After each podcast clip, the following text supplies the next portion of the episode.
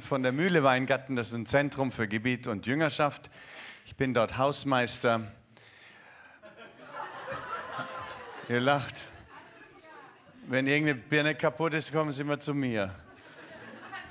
Aber wenn dann manchmal auch das Licht angeht in den Herzen und in den Köpfen der Schüler, also wir haben derzeit 20 äh, Bibelschüler oder Jüngerschaftsschüler bei uns, und die sind ein halbes Jahr bei uns. Immer im Winterhalbjahr läuft die Bibelschule oder die Jüngerschaftsschule.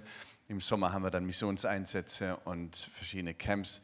Und ihr seid herzlich eingeladen, auch mal vorbeizukommen. Mittwochabends haben wir immer Lobpreis und Gebetsabend. Einige waren ja schon da und ich freue mich total, immer wieder Leute aus den Gemeinden hier in Karlsruhe und Umgebung zu sehen.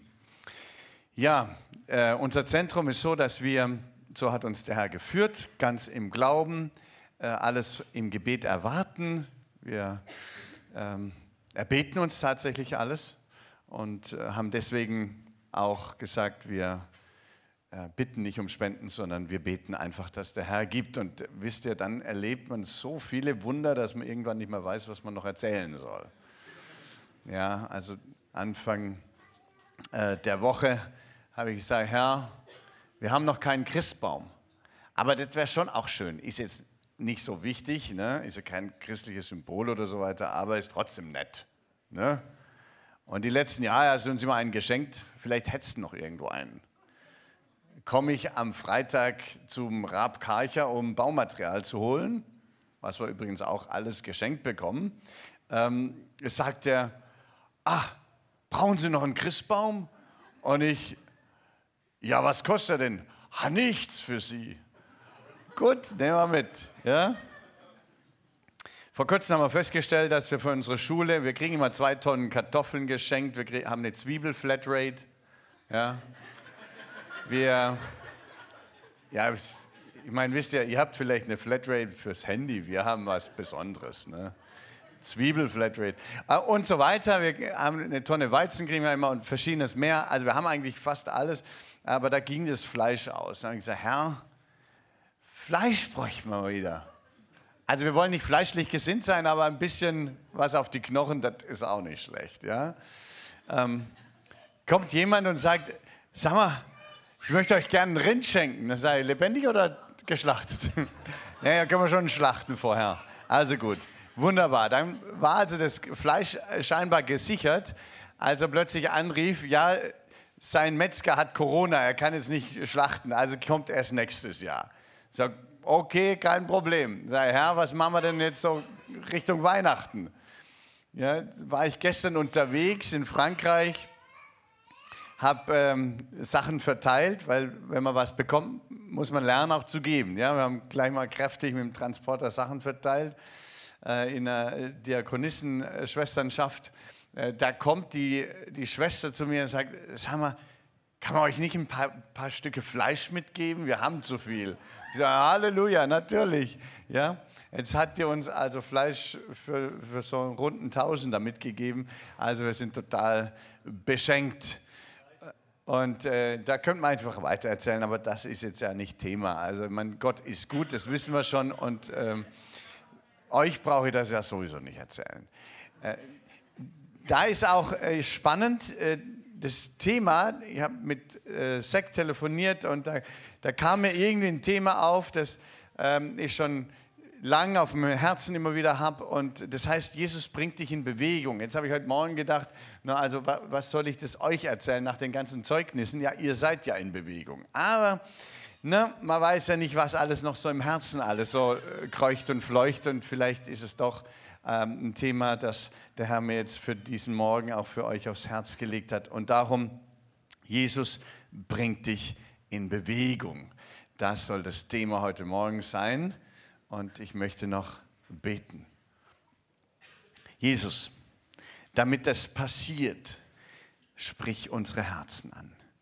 Komm mit deinem lebendigen Wort und triff die Situation eines jeden Einzelnen dass jeder da jetzt angesprochen wird, was er braucht und dass die Wirkung des Himmels jetzt auch uns erreicht, dass deine Herrlichkeit uns trifft, dass deine Wahrheit uns frei macht. Ja, dass du kommst mit all dem, was du zu geben hast, damit wir am Ende dich reflektieren und dir die Ehre geben und dich anbeten. Rede, Herr, und schweige nicht. Dein Knecht hört. Amen. Es war auf einem medizinischen Einsatz in Madagaskar. Wir waren dort in den Gefängnissen unterwegs. Und ich tat, was ich liebe zu tun, ist mein Hobby. Ich zog Zähne. Ich bin Hobbyzahnarzt und habe schon 800 Zähne gezogen, war wieder kräftig dabei. Als plötzlich, ach so, hast ein Problem, kommst her, ich zieh's dir raus. Kriegen wir hin. Nein, als ich gerade am am Setzen der Lokalanästhesie war, kam unser Teamarzt zu mir und meinte, Stefan, kannst du aufhören? Ich brauche dich für was Wichtigeres. Ich sage, wie? Um was geht's? Ja, komm mal rüber in meinen Behandlungsraum. Also es war eine Zelle. Und dann kam ich rüber. Er hat da gerade einen Gefangenen behandelt. Der hatte noch seinen Oberkörper frei.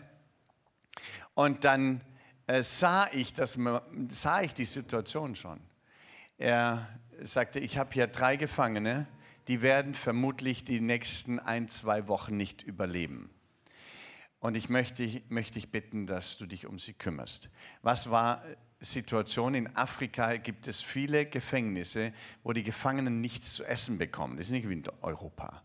Ja, die kriegen nichts. Entweder sie haben Verwandte, die ihnen das Essen bringt, oder sie haben Geld, um sie was zu kaufen. Aber ansonsten, wenn sie beides nicht haben, dann verhungern die in den Gefängnissen. Und äh, diese Männer, diese drei Männer hatten schon so Gewicht verloren, dass man nur noch Haut und Knochen sah. Ich, ich habe zum ersten Mal in, in echt gesehen, wie das auf den Bildern der KZ-Häftlinge zu sehen ist von damals. Und so waren diese drei Gefangenen.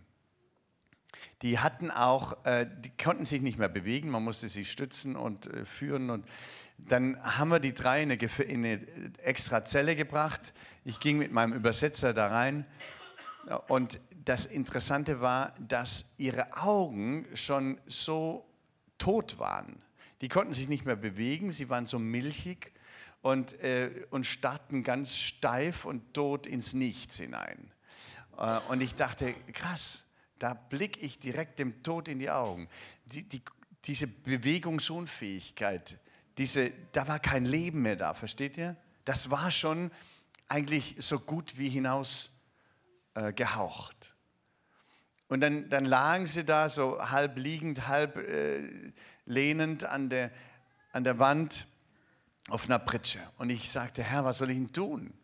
Er sagte, na, erzähl ihnen äh, das Evangelium, dass sie noch, dass sie noch in den Himmel kommen. Dann habe ich ihnen das Evangelium er erklärt, habe ihnen gesagt, Freunde, ihr wisst, was der Arzt gesagt hat, ihr kennt eure Situation. Aber es gibt eine Zukunft und eine Hoffnung, es gibt Leben, es gibt Bewegung, es gibt Kraft. Und dann habe ich am Ende gesagt, wollt ihr diesen Jesus in euer Herz einladen? Und sie sagten natürlich, sie sagten ja. Und dann haben wir gebetet. Und als wir fertig waren mit Beten, dachte ich, okay, was machen wir jetzt? Und dann sagte Jesus, halt ein Abendmahl. Okay. Also ich habe aus Mundspatel, kennt ihr ja so diese Mundspatel beim Arzt? Ach, ja? Also zusammengezwickt und hatte ein Kreuz und das in eine Salbentube reingesteckt und dann hatte ich einen kleinen Altar. Ne? Ne, ein bisschen Wasser und äh, ich hatte noch einen Brocken Brot. Und dann haben wir das Abendmahl gefeiert. Man muss kreativ sein manchmal. Ne? Und da haben wir das Abendmahl gefeiert, da habe ich sie gesegnet und am Ende, als ich den, den Segen gesprochen habe und meine Augen geöffnet habe und sie ihre Augen geöffnet haben, da, da, traute, ich, da traute ich meinen Augen nicht. Was ich sah, war eine völlig verwandelte Situation, so wie bei, wie, der, wie bei deiner Mama da, wer hat das vorhin gesagt, da, die hatten plötzlich einen Strahlen, ein, ihre Augen waren glasklar, war kein, nicht mehr milchig, es war klar, sie bewegten sich und sie waren voller Ausstrahlung, Kraft und Leben. Und dann dachte ich, auch wenn der Körper sich nicht mehr wirklich groß bewegen konnte, da ist Leben reingekommen, da ist Dynamik reingekommen, da ist Ewigkeit ins Herz gekommen. Und da habe ich gemerkt, wow, Jesus bringt sich in Bewegung, auch wenn du äußerlich vielleicht nicht mehr kannst. ist ein Leben. Und wisst ihr, Leben ist ja im Vergleich zu Tod, ihr wisst, was Tod ist. Wie, wie ist Tod? Tod ist bewegungsunfähig. Und? Hässlich und? Stinkt. Tod stinkt, ist hässlich und bewegungsunfähig. Leben ist immer dufte, hübsch und dynamisch. Ja, merkt euch das. Könnt ganz viel geistliche Wahrheiten aus der Realität äh, rausnehmen. Ja? Muss einfach mal einen Toten angucken und dann einen Lebenden. Ja? Ein Kind. Ja? Kinder riechen immer gut, wisst ihr das? Ja? Je, je mehr du stirbst, also hm, desto mehr aber deswegen sind wir nah in der Herrlichkeit Gottes und da bist du Dufte, ne? sagt der Paulus schon, seid ein Wohlgeruch. Dufte. So, also auf jeden Fall, Jesus bringt dich in Bewegung. Und damit das heute auch bei dir passiert, schauen wir mal in die Bibel rein. Ja, ich hoffe, ihr habt sowas noch und könnt das aufschlagen. Das äh, Neue Testament, Markus Evangelium, Kapitel 2. Markus Kapitel 2. Schlag doch mal auf, wenn ihr eine Bibel dabei habt. Wisst ihr, ich bin einer, beziehungsweise ein bisschen old, old school. Ich äh, sage, man müssen wir wieder prägen. Ja, man prägt, nicht immer nur das Handy rausholen. Nimmt mal wieder die Bibel in der Hand. Es kommen vielleicht Zeiten, da musst du auf das wieder zurückgreifen. Ähm, okay. Markus Kapitel 2. Ab Vers 1 eine ganz bekannte Geschichte, wo nämlich dieser Gelähmte durchs Dach gelassen wird. Und die lesen wir jetzt mal. Und ich lese. Und nach etlichen Tagen ging er wieder nach Kapernaum und als man hörte, dass er eben Jesus im Haus sei, da versammelten sich sogleich viele, sodass kein Platz mehr war, auch nicht draußen bei der Tür. Und er verkündigte ihnen das Wort.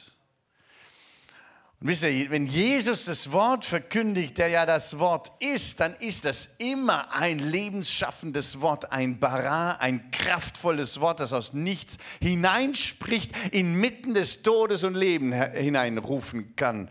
So wie es beim Lazarus getan hat. Lazarus, komm heraus. Und plötzlich kam er raus. Jesus verkündigte das Wort.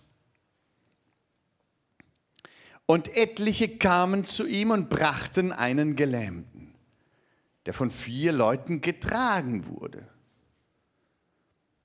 Und da sie wegen der Menge nicht zu ihm herankommen konnten, deckten sie dort, wo er war, das Dach ab. Und nachdem sie es aufgebrochen hatten, ließen sie die Liegematte herab, auf dem der Gelähmte lag. Als aber Jesus ihren Glauben sah, sprach er zu dem Gelähmten, Sohn, deine Sünden sind dir vergeben. Es saßen dort aber etliche von den Schriftgelehrten, die dachten in ihren Herzen, was redet dieser solche eine Lästerung? Wer kann Sünden vergeben als nur Gott allein? Und zugleich erkannte Jesus in seinem Geist, dass sie so bei sich dachten und sprach zu ihnen, warum denkt ihr dies in euren Herzen? Was ist leichter? Zu dem Gelähmten zu sagen, dir sind deine Sünden vergeben? Oder zu sagen, steh auf, nimm deine Liegematte und geh umher. Damit ihr aber wisst, dass der Sohn des Menschen Vollmacht hat, auf Erden Sünden zu vergeben, sprach er zu dem Gelebten, ich sage dir, steh auf, nimm deine Liegematte und geh heim. Und er stand sogleich auf, nahm seine Liegematte und ging vor aller Augen hinaus, sodass sie alle erstaunt Gott priesen und sprachen, so etwas haben wir noch nie gesehen. Spannende Story. Da kommt Jesus auf seiner Preaching-Tour in Kapernaum vorbei. Da war er schon öfters, da hat er Freunde gehabt, da war er ganz gern. Ist übrigens auch ganz nett, schön am Wasser gelegen. Ne? Kann man schön gleich mit dem Boot, Bootchen rausfahren oder ein bisschen schwimmen oder wie auch immer. Ich weiß nicht, ob ihr schon mal dort wart. Auf jeden Fall, da kommt Jesus und ist zu Gast bei einem und da kamen sie. Da kamen sie. Natürlich, mittlerweile hat ja Jesus schon so allerhand Wunder getan und wenn er seinen Mund öffnete, dann hat das immer die Herzen berührt und Menschen beeindruckt und da ist was passiert. Und da kamen sie, die Neugierigen, die Wichtigtour, die Hotwolle. Da war alles, alles vertreten und natürlich auch die Theologen, die Schriftgelehrten und Pharisäer der damaligen Zeit. Die wollten natürlich auch aufpassen. Was sagt er denn da? Geht das so mit den rechten Dingen zu? Ist immer so, da wo etwas passiert, wo Leben ist, ist immer auch Kontra. Naja, auf jeden Fall war Jesus also da in diesem Haus und hat, dieses, hat das Wort verkündigt und da ging es schon los. Die Menschen waren, waren angesprochen und die einen haben es zugelassen, die anderen haben es abgelehnt. Aber auf jeden Fall war die Bude voll. Da war kein Rein- und Rauskommen mehr, weil einfach alles voll war. Da ging nichts mehr. Der Zugang zu Jesus war plötzlich versperrt. Besonders als da einer kam, der von vier Männern auf einer Matte getragen wurde. Der hat ein Problem gehabt. Dieser Typ war gelähmt, querschnittsgelähmt. Also er konnte sich nicht bewegen. Freunde, was kann ein Mensch bewegen, der querschnittsgelähmt ist? Also höchstens noch sein Mundwerk. Höchstens noch sein Mundwerk, ja? Und das denke ich manchmal, wenn ich in die Gesellschaft gucke, das ist, ist so eine Gesellschaft voller Gelähmte, aber das Mundwerk funktioniert noch ganz gut. Es wird geredet und geplappert und gemacht, oh my goodness. Sind es Talkshows oder irgendwelche Bundestags-Speeches? Äh, es wird geredet und geredet und geredet und geredet, aber eigentlich sind unsere Gesellschaft voller Gelähmter. Die bewegen nichts mehr, außer das Mundwerk. Was bewegen wir noch? Und da frage ich natürlich selbstkritisch uns Kinder Gottes, die Christen. Was bewegen wir eigentlich noch? Machen wir mit in diesem ganzen Gelaber? Cool, dass du das vorhin gesagt hast, ja? Vielleicht sollten wir aufhören, so viel zu labern über Corona und was auch immer. Vielleicht sollten wir mal anfangen, was zu bewegen. Also der konnte auf jeden Fall der war bewegungsunfähig, lag auf seiner Matte, aber da gab es ein paar Kumpels, die haben gesagt, komm, wir bringen dich zu Jesus. Mein erster Punkt, ja, komm bei Jesus an. Wenn du was bewegen willst, dann musst du erstmal anfangen, bei Jesus anzukommen. Bei dem anzukommen, der das Leben ist, der die Quelle des Lebens ist. Bei Jesus ankommen. Wir schnappten dich und die packten jeder an einem Zipfel von der Matte und dann hoch die Matte und dann ging es los. Aber weißt du, so einfach ist es manchmal nicht. Gehen wir mal von der Realität des Lebens aus. Sagen wir mal, du bist einer der vier Freunde und willst einen anderen zu Jesus bringen. Super, was ihr erzählt. Aber ihr merkt alle, so einfach ist es nicht. Weil dann sind da nämlich plötzlich, dann kommen sie an dem Haus an und da ist der Eingang versperrt. Warum? Da sind viel zu viele Köpfe zwischen dir und Jesus. Dickköpfe, Besserwisserköpfe, Ideologieköpfe, ach was auch immer. Da sind so viele Köpfe zwischen dir und Jesus, du kommst gar nicht durch. Und wenn du im Gespräch mit Menschen bist, dann begegnet dir das, dass die Barriere, dass ein Mensch bei Jesus ankommt, fängt hier an. Zu viel Kopf. Nicht, dass ich gegen gegen Intellekt bin, überhaupt nicht, sondern gegen all die Lügen in unseren Köpfen, gegen all das, was da dazwischen steht. Ja, der hat das gesagt und der hat jenes gesagt und aus dem Buddhismus habe ich das gehört und aus dem Hinduismus habe ich das gehört. Und versteht ihr, wie viel eigentlich zwischen einem Menschen und Jesus stehen kann? Und so stehen, so stehen diese Dinge zwischen Jesus und diesem Gelähmten und du hast alle Mühe, einen Menschen bei Jesus ankommen zu lassen. Oder aber für dich selbst. Wie viele Lügen sind in deinem Hirn? Wie viel hält dich eigentlich ab oder was beschäftigt dich permanent, dass du gar nicht bei Jesus ankommst? Du bist zu sehr mit anderen beschäftigt. Auf jeden Fall, der Weg ist versperrt. Und trotzdem, der Punkt ist, du musst bei Jesus ankommen, weil Jesus das Leben ist. Jetzt heißt es hier, dass diese, diese Typen ganz clever waren. Ja? Etliche kamen zu ihm und brachten einen Gelähmten, der von vier Leuten getragen wurde. Und da sie wegen der Menge nicht zu ihm herankommen konnten, deckten sie dort, wo sie waren, das Dach ab. Und nachdem sie es aufgebrochen hatten, ließen sie die Liegematte herab, auf dem der Gelähmte lag. Also Freunde, es ist einfach so, dass es nicht immer so ein Spaziergang ist in die Gegenwart Gottes. Manchmal ist der Weg versperrt, aber das heißt doch nicht, dass du nicht ankommen kannst. Das heißt nur, dass du vielleicht anfangen darfst nachzudenken. Wenn man vorne nicht reinkommt, muss man hinten probieren. Oder wenn hinten nicht, dann muss man halt oben rüber gehen. Jetzt gab es damals, die Häuser waren ja so, ähm, dass es Flachdächer waren. Ja, da hat man einfach Mauern hochgezogen, oben so äh, Rundhölzer rübergelegt. Die sind statisch stabiler wie geschnittene Rundhölzer. Und dann gibt es ein bisschen Stroh und Lehm obendrauf, das kühlt. Das Lehm ist super. Ja, verputzen gerade viel mit Lehm bei uns. Und äh, dann kannst du, wenn es gut gebaut ist, hast du oben noch eine kleine Terrasse und kannst du dich oben draufsetzen. So, und dann ging natürlich außen am, an der Hauswand außen eine Treppe hoch. Und da sind die, haben die vier gesagt, Mensch, wir gehen einfach mal von oben runter. Da muss man mal nachdenken, wie kann ein Mensch bei Jesus ankommen? Will kreativ werden. Also habe ich mir mal Gedanken gemacht, schon ein paar Jährchen her, habe ich mir Gedanken gemacht, wie könnte man denn Hausfrauen zu Jesus führen? Na, weißt du, wenn die Hausfrauen Jesus kennen, die haben den ganzen Tag Zeit beim Kochen, beim Backen, auch zu beten und Lobpreis zu machen und so weiter. Die sollten doch Jesus kennenlernen. Also haben wir überlegt, okay, wie, wie kann man Hausfrauen zu Jesus führen? Da muss man ein bisschen überlegen. Also ich mache viel Jugendarbeit, aber mit Hausfrauen habe ich nichts am Mut. Und dann dachte ich, man muss ja nachdenken, ne? was, was lieben Hausfrauen? Ich weiß nicht, ob das heute noch so ist, aber also vor zehn Jahren war es so. Was lieben Hausfrauen? Als lieben Hausfrauen.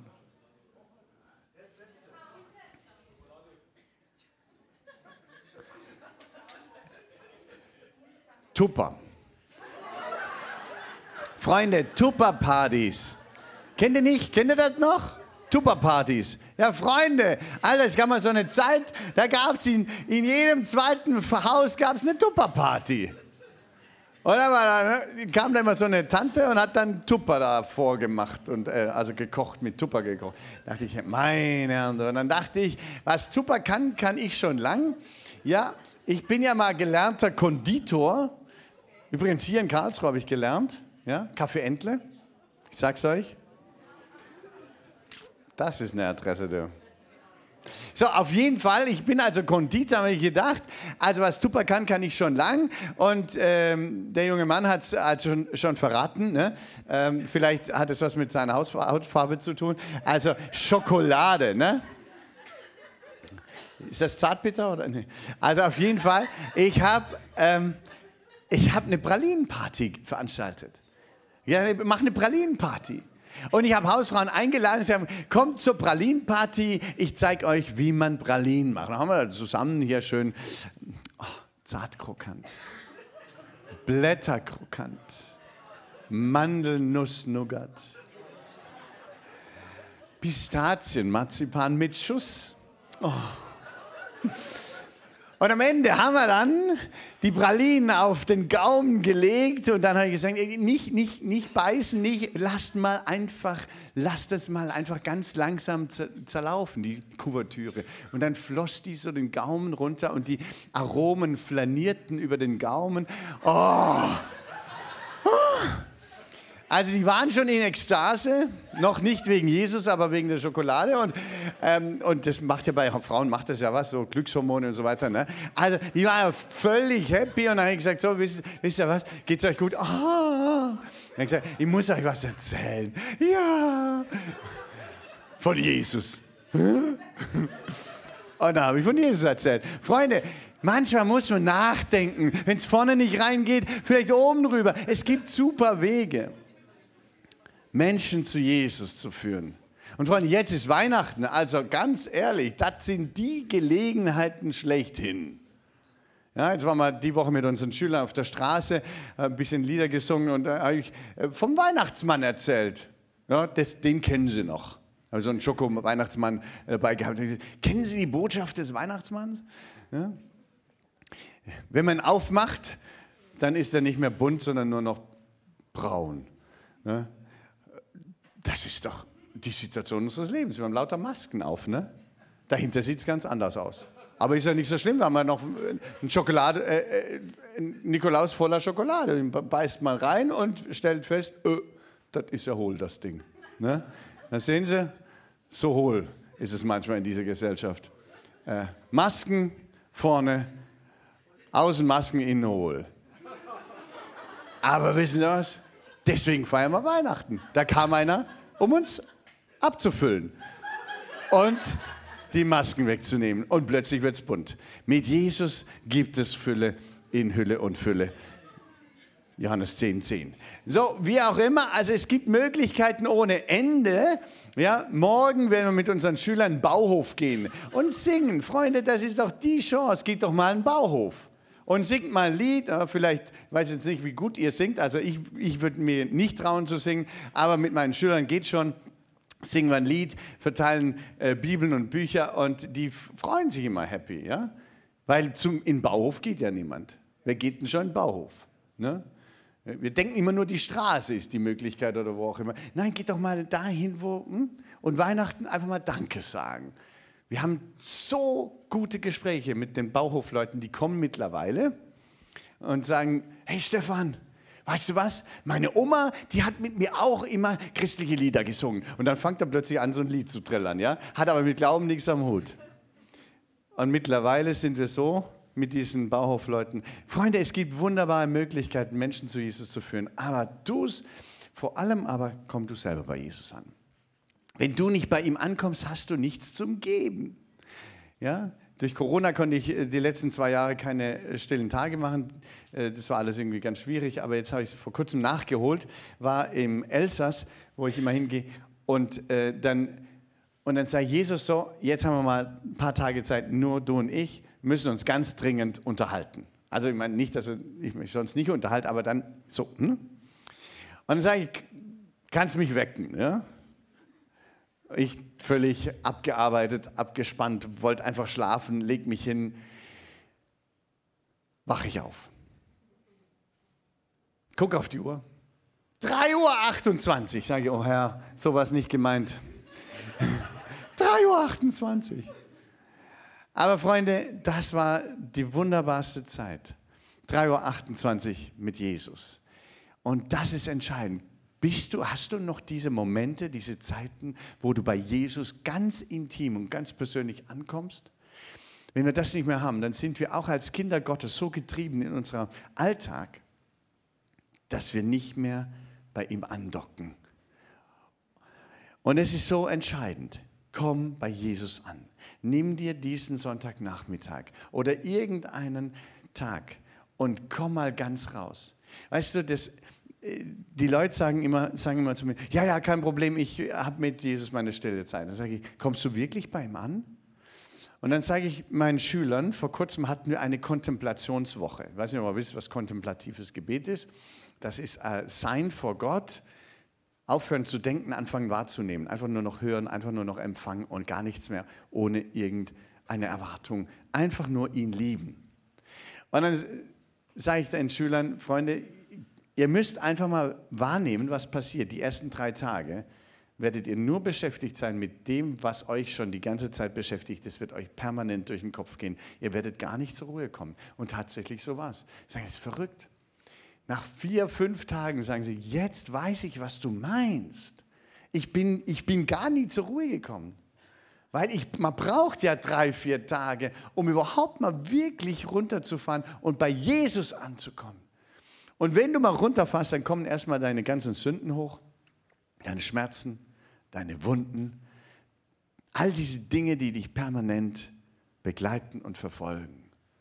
Bei Jesus ankommen wirklich ankommen, bedeutet einen Weg zu finden, der vielleicht zunächst versperrt ist. Und da heißt es hier, und sie brachen das Dach auf. Manchmal muss etwas aufgebrochen werden in dir oder an dir. Weißt du, das Haus im Neuen Testament, äh, griechisch Oikos, steht für unser Leben. Die Bibel ist ja ganz bildhaft, symbolhaft Haus, das Eukos steht für unser Leben. Und weißt du, manchmal braucht es in, in deinem Leben den, den Momentum des Aufgebrochenwerdens. Das tut manchmal weh. Das tut weh, aber es ist der Moment, wo endlich der Zugang frei wird zu Jesus. Und bis ist in deinem Leben vielleicht was aufgebrochen, etwas, was weh tut? Dann vielleicht ist das der Anfang, dass du bei Jesus ankommst und Heilung erfährst. Viele werden nicht heil, weil es nicht aufbricht, weil man es nicht zulässt, dass es aufbricht. Aber ein, ein Geschwür, ein Eiterbollen muss aufbrechen, damit der Eiter rauskommt. Und der Eiter deiner Seele ist die Bitterkeit.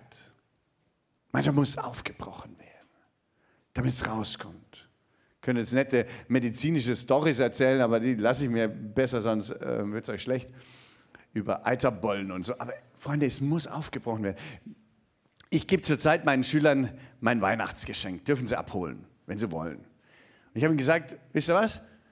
Ihr kriegt von mir das Weihnachtsgeschenk, ein ganz persönliches, individuelles Weihnachtsgeschenk. Ich sage euch knallhart die Wahrheit. Und ihr braucht nicht meinen, dass irgendwas Nettes und irgendeine Streicheleinheiten da vorkommen. Ich sage euch die knallharte Wahrheit. Aber die kommen alle, die wollen unbedingt. Ist gut, weil da bricht was auf und dann kann es heil werden. So, sie brachen dieses Dach auf und dann lassen sie diesen Gelähmten runter an diesen vier Ecken. Und dann heißt es hier, als aber Jesus ihren Glauben sah, sprach er zu dem gelähmten Sohn, deine Sünden sind dir vergeben. Freunde, Gott, Gott handelt immer aufgrund der Höhe deiner Opfer. Nein, natürlich nicht. Gott hat, handelt immer aufgrund deiner Gemeindezugehörigkeit. Nein. Freunde, ganz klar, Gott handelt immer und einzig und allein aufgrund deines Glaubens. Wenn er Glaube sieht, dann bewegt es sein Herz. Glaube heißt Vertrauen, Pisteuer, ich, ich vertraue. Und Vertrauen ist ein Beziehungsbegriff. Glaube ist ein ganz schwieriger Begriff im Deutschen. Weil, weil Glaube, ja, alle sagen, ja, ich glaube an, ich an Gott, ich glaube an Gott, ja. Ja, ich glaube auch, dass du eine gute Gulaschsuppe kochen kannst oder so. Ja. Ich halte es für wahr, dass es einen Gott gibt. Das meint man heute unter dem Wort Glaube, aber das ist damit nicht gemeint. Pisteuer, ich vertraue. Und das ist ein, ein Beziehungsbegriff, das ist eine, eine Abhängigkeit. Ich vertraue dir. Und wenn Jesus Vertrauen sieht, wenn Jesus sieht, dass du wirklich ihm vertraust, dass er kann, was nur er kann. Übrigens, was macht Gott zum Gott? Er kann. Das ist die Definition von Gott. Er kann, er kann immer, er kann alles. Er kann ihm vertrauen, er kann in deine Lebenssituation hineinsprechen und Heilung bringen. Als Jesus dieses Vertrauen sah, spricht er, handelt er. Darum glaube, dass es kann. Ich weiß nicht, in was für einer Situation du stehst, mit was du kämpfst. Das hast du sicher schon zigtausendmal gehört, aber es ändert sich ja nicht. Gott handelt, wenn du glaubst. Und ich habe Dinge, da kämpfe ich schon Jahrzehnte mit. Aber ich gebe dem Satan nicht die Freude, dass ich aufhöre zu vertrauen, weil ich glaube und vertraue, der Herr kann, der Herr will und der Herr wird. Wie? Okay, ist seine Sache, aber er wird. So, und dann sagt er, also erstens, komm bei Jesus an. Zweitens, vertrau ihm, dass er es kann. Und da sagt Jesus, als er ihren Glauben sah, sprach er zu dem gelähmten Sohn, deine Sünden sind dir vergeben. Hallo Jesus, also irgendwie hast du es wieder nicht kapiert. Der Typ ist gelähmt. Der liegt auf seiner Matte, der braucht eine Heilung. Hast doch, du, du kommst doch gerade von einem Aussätzigen, den du geheilt hast. Du weißt doch, wie das geht. Der braucht eine Heilung. Aber Jesus weiß schon ganz genau, was er tut. Logisch. Weil die Sünde ist der Ursprung aller Krankheit, aller Lähmung, aller Bewegungsunfähigkeit. Deine Bewegungsunfähigkeit, das, dass wir in Deutschland so wenig bewirken, hat immer zum ersten Grund die Sünde unseres, unseres Christenschlafs, die Sünde in unserem Herzen. Und Freunde, jede Erweckung war zuerst eine Bußbewegung. Jede Erweckung war, müssen wir mal ein bisschen über Erweckungen studieren, ja, die First Great Awakening, the Second Great Awakening, was auch immer, wo auch immer, in, in Wales oder so. Es war immer zuerst eine Bußbewegung, eine Erkenntnisbewegung, eine Bußbewegung. Sündenerkenntnis und Buße. Aber wir erkennen unsere Sünde gar nicht mehr. Wir sind so betäubt, ja, wie beim Zähneziehen, da spritzt sich dann äh, so Lithokain oder so, ja, und dann spürst du nichts mehr kribbelst nur noch. Es kribbelt nur noch irgendwas im Christsein, in dem Christentum. Es kribbelt irgendwas, aber du spürst nichts mehr. Ja? Wir brauchen, ja, es kribbelt in den Ohren.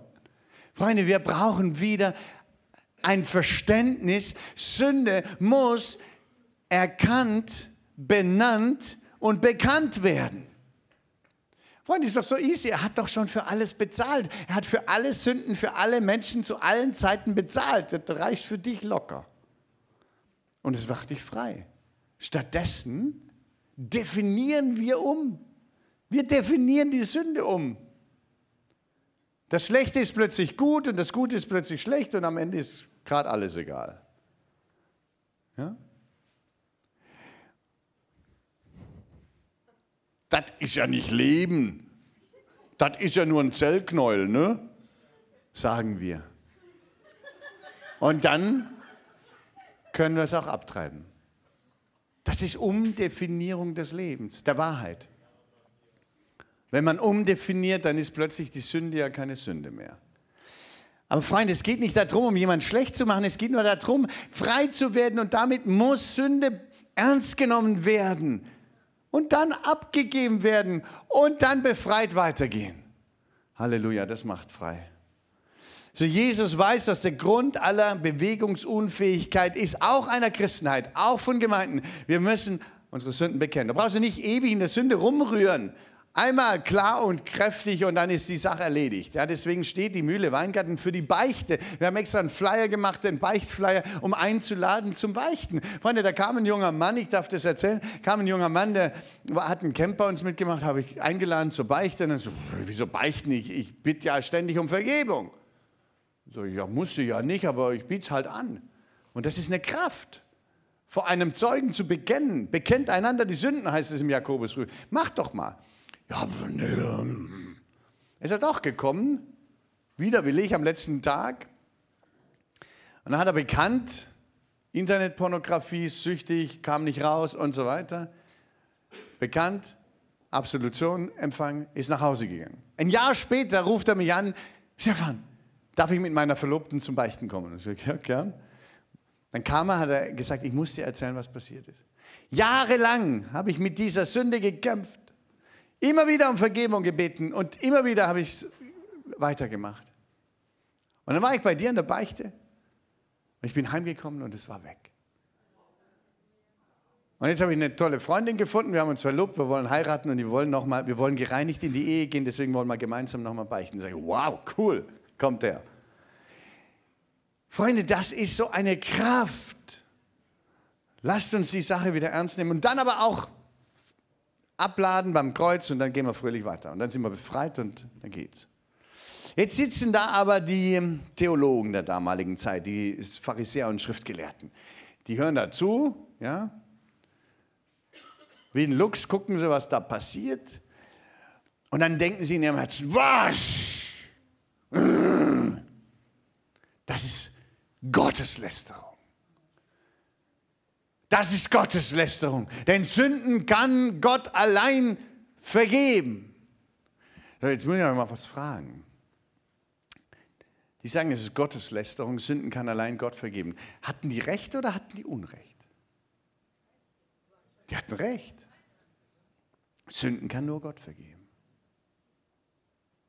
Und das ist interessant, weil das passiert uns Christen ganz oft, vor allem den Theologen oder den Hobbytheologen. In der Theologie sind wir perfekt, aber in der Wahrheit sind wir Nieten. Denn sie hatten recht, Sünden kann nur Gott vergeben, aber sie erkannten die Wahrheit nicht, die vor ihnen steht, dass nämlich Gott selbst in Jesus Christus vor ihnen stand. Und das ist das Verrückte. Du kannst 100% perfekt in der Theologie sein, kannst deine Bibel aufschlagen, mit tausend Bibelversen um dich werfen und sagen, hey, ich weiß es ganz genau, aber du hast die Wahrheit nicht erkannt, die vor dir steht, Jesus Christus. Eine sehr interessante Situation, die passiert immer wieder in Gemeinden. Da verkämpfen sich und streiten plötzlich. Ganze Gemeinden gehen auseinander, weil sie in ihrer Theologie sich streiten, aber die Wahrheit nicht sehen dass Gott ein Gott der Einheit ist, der Liebe, der Verbindung, der Gnade und so weiter. Naja, Jesus sieht auf jeden Fall, was oder weiß, was sie denken. Und dann sagt er, was ist leichter?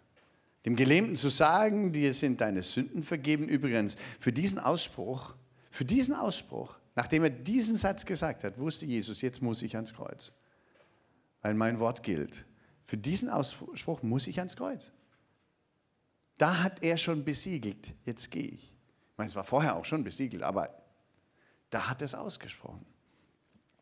Ist es leichter zu sagen, dir sind deine Sünden vergeben oder zu sagen, steh auf, nimm deine Liegematte und geh heim, äh, geh umher. Damit ihr aber wisst, dass der Sohn des Menschen Vollmacht hat, auf Erden Sünden zu vergeben, sprach er zu dem Gelebten, ich sage dir, steh auf, nimm deine Liegematte und geh heim. Und zugleich stand er auf und alle waren erstaunt. Freunde, drittens, erstens, komm bei Jesus an. Zweitens, vertrau, dass er kann. Drittens, steh im Glauben auf. Das sagt Jesus zu dem Gelähmten, steh auf. Jetzt ist es ja interessant, ne? Also, da will ich mal, egal welche Denomination oder Konfession wir haben, das Ding ist ja immer so ganz spannend. Ne? Da, da liegst du auf der Matte deines Lebens. Du bist bewegungsunfähig. Du bist gelähmt in Sünde oder in Angst oder was auch immer. Du bist gelähmt. Und Jesus sagt, steh auf. Und dann gibt es ja so unterschiedliche Formen der Reaktion darauf. Ne? Also gibt es vielleicht so die landeskirchliche äh, Form. Gepriesen sei der Herr. Seine Macht ist groß. Amen. Aber bleiben liegen. Charismatische Version. Halleluja, praise the Lord. He's almighty. He can do everything. We praise him. Aber bleiben liegen.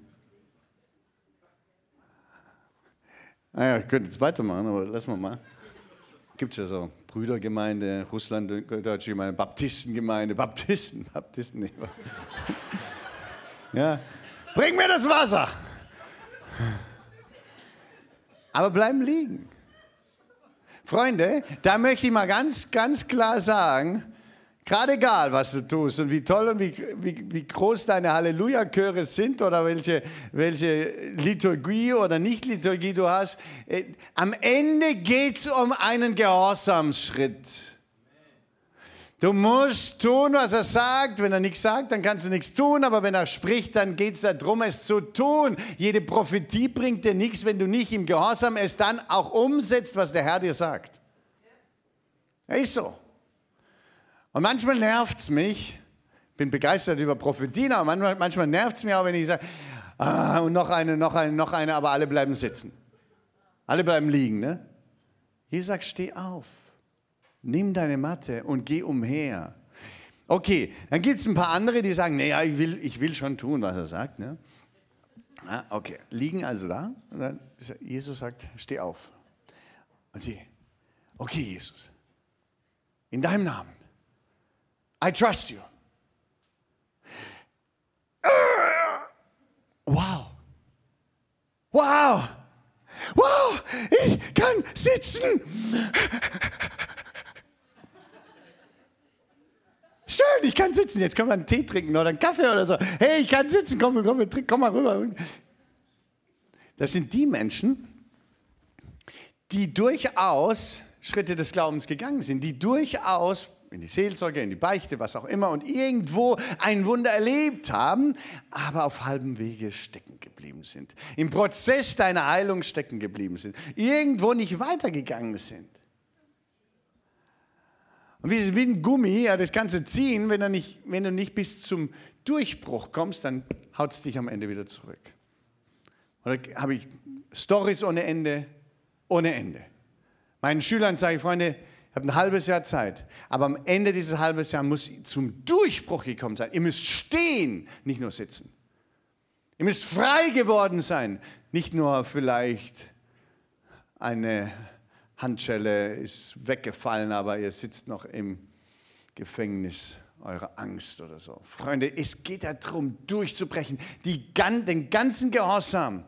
Und das ist nicht immer so einfach. Es ist schon einfach, ja, sagt der Herr äh, gib, dein, gib dein, das ganze Geld deines Portemonnaies. Und du willst. Und das kennt ihr auch, wie oft. Und dann, okay, also alles aber vielleicht die 20 Euro, ich muss ja noch heimfahren, die nicht. Ja? So, ja? so fast alles. Freunde, wenn er sagt, dann geht es darum, gehorsam zu sein. Und ich weiß, es ist nicht immer einfach, weil da geht es wirklich manchmal um die Wurst. die Wurst. Aber Jesus sagt, steh auf. Und wenn er sagt, steh auf, dann mach das, mach das ganz. Denn erst dann bist du frei. Du kannst vorher viele Wunder erleben. Aber es geht nicht darum, dass du tausend Wunder erlebst, sondern dass du am Ende die Welt bewegst. Weil er dich freigesetzt hat. Weil er dich frei gemacht hat. Ich möchte zum Schluss kommen, aber jetzt komme ich eigentlich zum Eigentlichen. Wisst ihr, was die Mathe ist? Wisst ihr, was die Matte deines Lebens ist? Jeder hat so eine Matte. Jeder ausschließlich. Jeder. Dieser Typ war schon immer gelähmt. Er lag schon immer auf dieser Matte. Was ist die Matte deines Lebens? Nein? Hm? Nein? Sein Leben lang lag er da drauf. Es ist die Geschichte deines Lebens, es ist die History, es ist die Biografie, es sind die Jahre deines Lebens. Für die einen sind es vielleicht 17, für die anderen sind es 70, aber es sind die Jahre deines Lebens, da liegst du drauf. Und diese Matte sollst du nicht wegwerfen, denn Jesus sagt, steh auf, nimm deine Matte, nicht werf sie weg. Nicht wirf deine Vergangenheit weg. Nicht wirf das weg, was, was da alles schon passiert ist, weil es ist deine Geschichte. Es ist dein, deine, your history. And your history is his story with your life. Seine Geschichte mit deinem Leben. Er hat da drin geschrieben. Aber in all diesen Jahren sind Dinge passiert, die haben dich gelähmt. Das sind zum einen deine eigenen Sünden, dein Fehlverhalten, wo du falsch entschieden hast, wo du fast verloren hast, wo Beziehungen kaputt gegangen sind, die du nicht mehr zurückholen kannst. Freunde, das, das lähmt dich. Es sind die Ängste, die du nicht losgeworden bist. Angst lähmt immer. Und ich spreche nicht hier von irgendeiner nationalen Angst, es sind deine ganz persönlichen Ängste, zu kurz zu kommen, keinen Partner zu finden, was auch immer es ist, sind Existenzängste oder Versagensängste oder was immer. Angst. Vielleicht sind es die Worte, die man in deiner Kindheit schon über deinem Leben ausgesprochen hat. Du bist ein Depp. Du kriegst nichts hin. Alles geht kaputt, wenn du was anfasst. Bei mir haben sie in der Schule im Chor gesungen, die heißt ja Lepp mit Nachnamen und Lepp reimt sich auf Depp, danke, ihr könnt es auch, ne? Leb du Depp, leb du Depp. Ja, Freunde, das lähmt. Das lähmt unsere Minderwertigkeit. Depressionen. Da hat ein Mensch dich angefasst, dir wehgetan, dich verletzt, deine Scham verletzt und angefasst das lähmt. Und ratzfatz liegst du auf der Matte deines Lebens und kommst nicht mehr hoch. Kommst nicht mehr hoch. Und Freunde, wenn du was bewegen willst, wenn du andere Menschen zu Jesus führen willst, wenn du in dieser Welt was bewegen willst, musst du dich zuerst selbst bewegen können. Und das bedeutet, dass du hochkommst von der Matte deines Lebens. Das bedeutet, dass du frei wirst von den Dingen deiner Geschichte.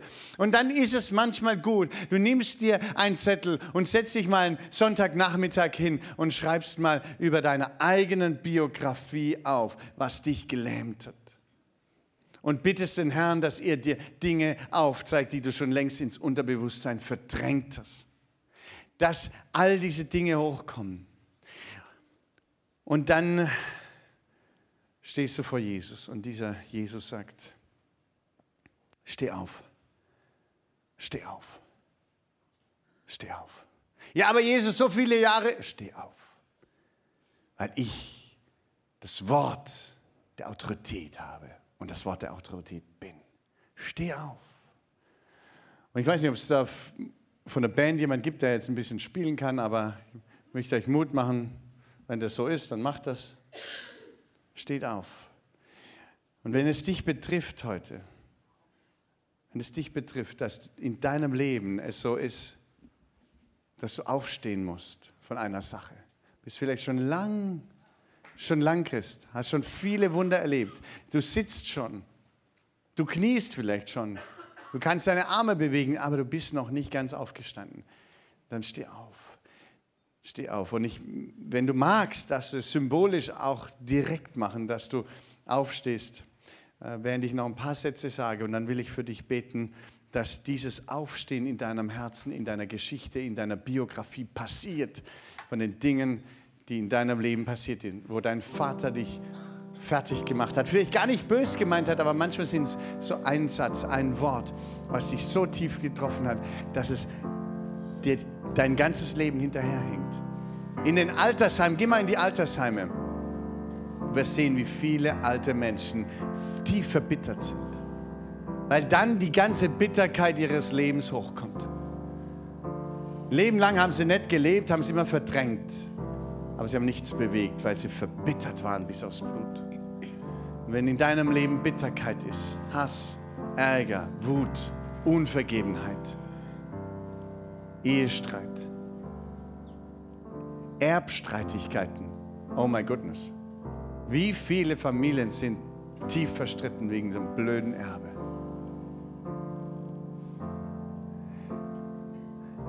Am Ende sagt Jesus, diesen Satz zweimal.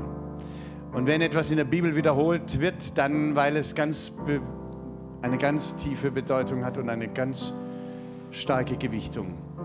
Er sagt, steh auf, nimm deine Matte und geh umher.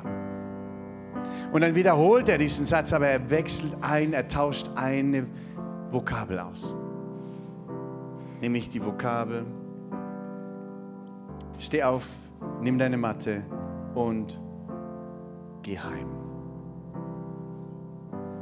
2006 starb mein Vater. Er ging nach Hause.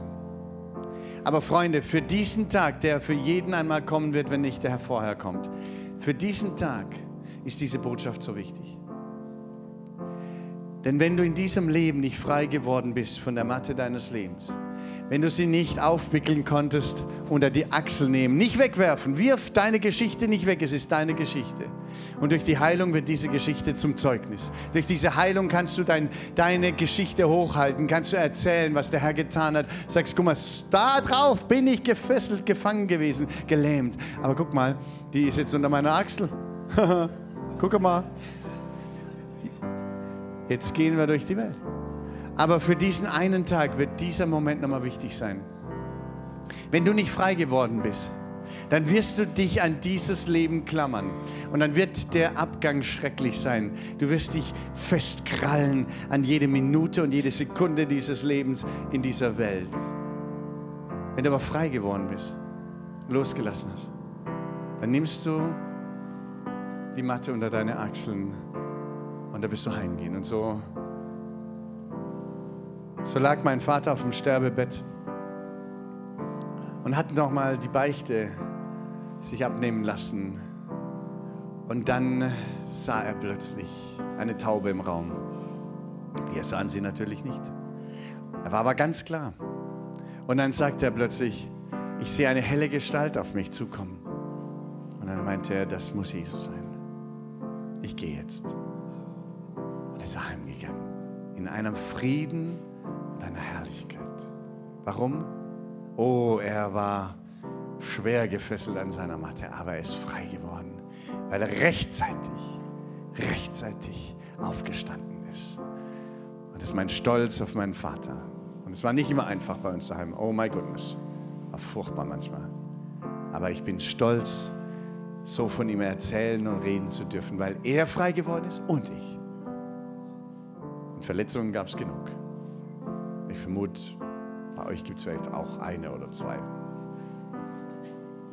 Jesus spricht dieses Wort. Und wenn es dich betrifft, will ich jetzt für dich beten und du darfst innerlich mitbeten. Jesus Christus, ich komme zu dir und ich vertraue dir, dass du kannst, was keiner kann, weil du Gott bist. Du bist für meine Sünden gestorben. Darum bitte ich dich, vergib mir meine Schuld und Sünde. Alles, wo noch etwas unvergeben ist, zeige es mir auf, dass ich es dir ganz persönlich hinlege. Aber bitte, vergib mir. Und Herr, gemäß deines Wortes, des Vaterunsers, dieses Gebetes, will ich auch all denjenigen vergeben, die an mir schuldig geworden sind, damit du mir frei vergeben kannst. Ich spreche die Vergebung all denen zu, die an mir schuldig geworden sind. Und gib dir gleichsam diesen Hass und den Ärger, die Frustration und die Bitterkeit, die dadurch entstanden ist in meinem Herzen, auch ab, weil du heilst. Ich gebe dir all die schlechten, negativen Worte, die bei meinem Leben ausgesprochen worden sind. Und sag, Herr, verwandel du sie in Gutes, in das Gegenteil. Meine Ängste lege ich bei dir ab. Und ich stehe auf von den Ängsten meines Lebens. Und ich sage, komme ich um, so komme ich um, sagt Esther. Ist gerade egal. Ich weiß, ich werde auferstehen. Egal was passiert, ob Höhen und Tiefen, am Ende bin ich dein und mit dir auferstanden. Und mit dir werde ich hineingehen in eine herrliche Ewigkeit. Darum gebe ich dir jede Angst. Ich gebe dir alle Depressionen alle Frustration, im Wissen, dass du das Leben bist, das erfüllt, die Freude, der Friede und die Kraft. Ich gebe dir alle zerbrochenen Beziehungen, vor allem an denen, an denen ich noch so hänge, dass ich sie loslassen kann und glauben kann, dass du am Ende etwas noch Herrlicheres schenken wirst. Ich will mich ganz an dich hängen, Jesus. Und was immer es ist in meinem Leben, ich lege es dir an deinem Kreuz ab und sage, Herr, mach mich frei. Und dann stehe ich innerlich im Geiste auf. Sag, Jesus, ich stehe auf im Glauben und ich werde jetzt wandeln. Ich werde jetzt den ganzen Prozess gehen. Und ich bitte dich, dass du mich gebrauchst, diese Welt zu bewegen. Ich bitte dich, dass du mich hier brauchst, in dieser Vorweihnachtszeit mit Menschen zu reden, mit Menschen zu beten, Menschen Gutes zu tun, Menschen hinzuweisen auf das einzige Leben, das sich lohnt, das Leben mit dir. Menschen eine Bibel zu schenken, Menschen hineinzuführen in diese Gemeinschaft mit dir. Gebrauche mein Leben. Und dann darüber hinaus in einem neuen Jahr, das kommt, dass wir die Fackeln der Hoffnung, die Fackeln der Liebe, die Fackeln des Lichtes sind inmitten einer, einer Zeit von Depression und von Ängsten und von Corona und von Krankheit und von Ansteckungsgefahr. Wollen wir anstecken mit Freude? Wollen wir anstecken mit Liebe und mit Gnade? Komm, Herr, gebrauche uns, um diese Welt zu bewegen. Und so lege ich den Frieden Gottes mit all der Kraft und Herrlichkeit auf dein Leben. Es passiert jetzt, in diesem Moment. Gott ist mit dir, Jesus ist bei dir, der Geist Gottes wirkt. Halleluja. Amen.